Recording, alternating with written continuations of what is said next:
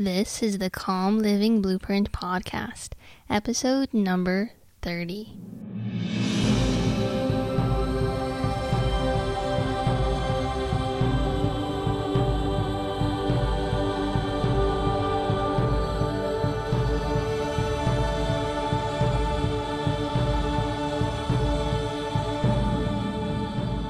Hey, podcast listener.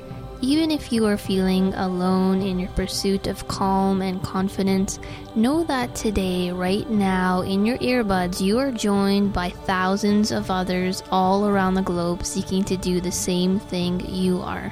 At Calm Living, we believe it's only when we stop struggling against our fearfulness and our anxiety that we begin to find lasting freedom from it, to live the lives we want to live.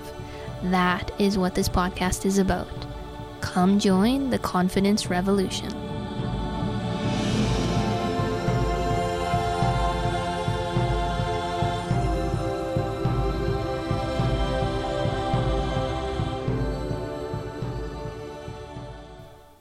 I want to talk about suicide. I want to have an honest conversation about suicide. I know there's many people who work in suicide prevention that say you have to be careful about this kind of thing. And I get that. But I think sometimes we're a little too careful.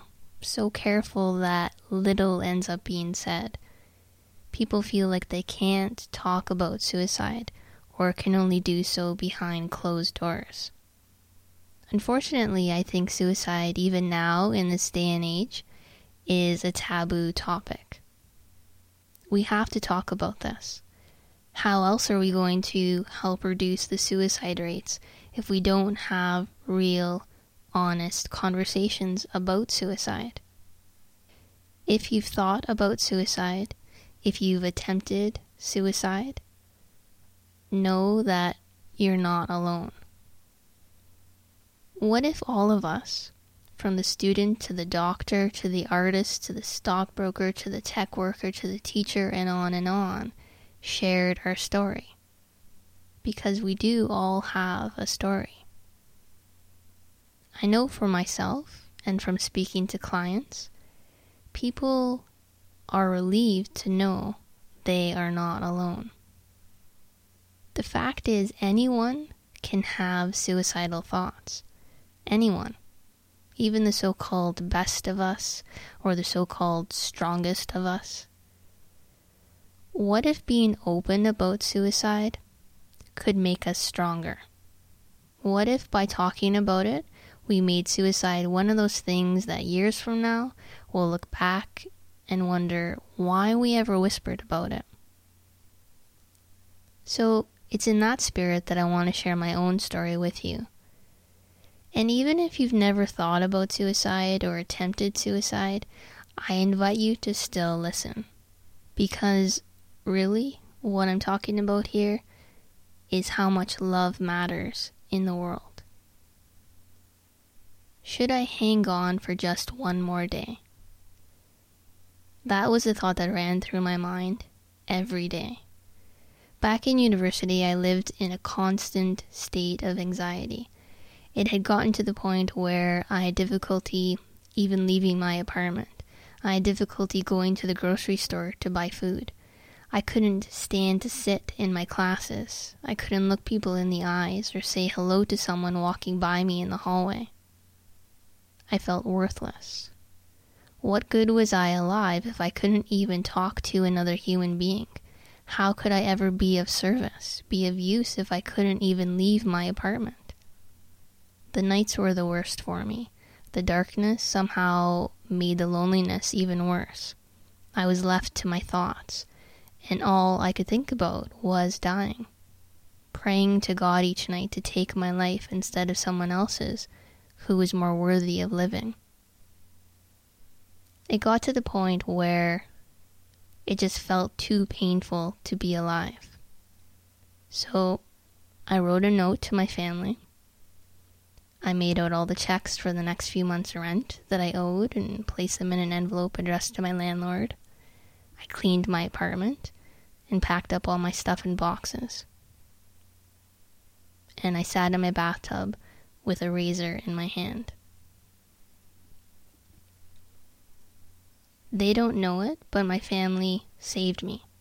All I could see in that moment were their faces, and I couldn't do it. I couldn't hurt them. I clung on to that only reason. Well, the only reason I perceived in that moment. That only reason to stay alive, not to hurt the people I love.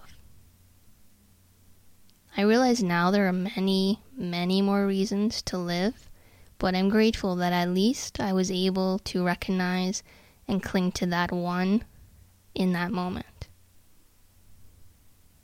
I had a very close friend, the the closest of friends really, who killed himself. All I can say about that is that I miss him dearly. So I've experienced that side of suicide as well. Suicide is not like any other kind of death.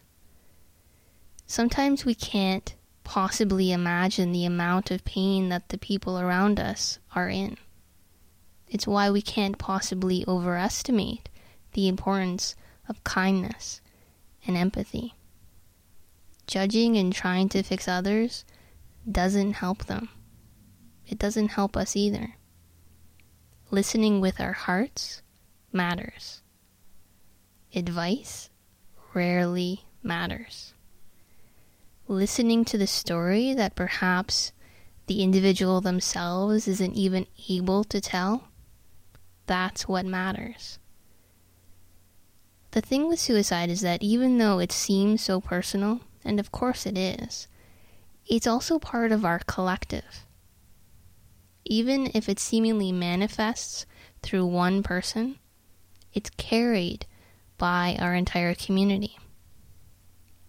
It's like any other disease. We all have cancer. Some people just carry it for us. The same with suicide. For whatever reasons, it shows up through some people. But it's not just about them, it's about all of us. I love this quote by Elisabeth Kubler Ross, and she says, The most beautiful people we have known are those who have known defeat, known suffering, known struggle, known loss, and have found their way out of the depths. These persons have an appreciation a sensitivity, and an understanding of life that fills them with compassion, gentleness, and a deep loving concern. Beautiful people do not just happen. I know this to be true. It was true of my friend, it's true of my clients, and I'm sure it's true of you too. Pain can be transformed into beauty.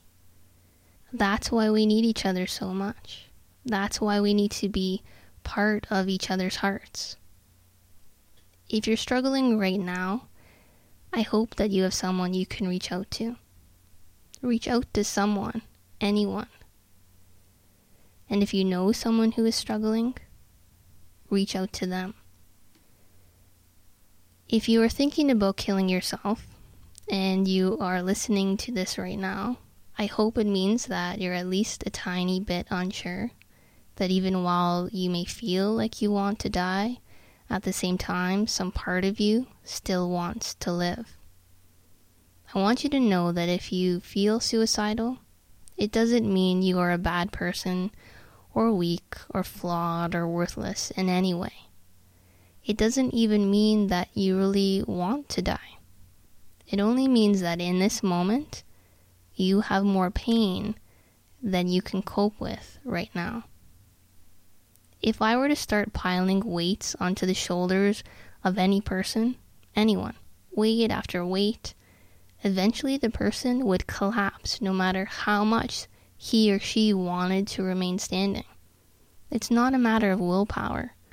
Of course, if you knew how to feel better, you would. The point at which pain becomes unbearable is different for everyone. And that goes back to the importance of empathy.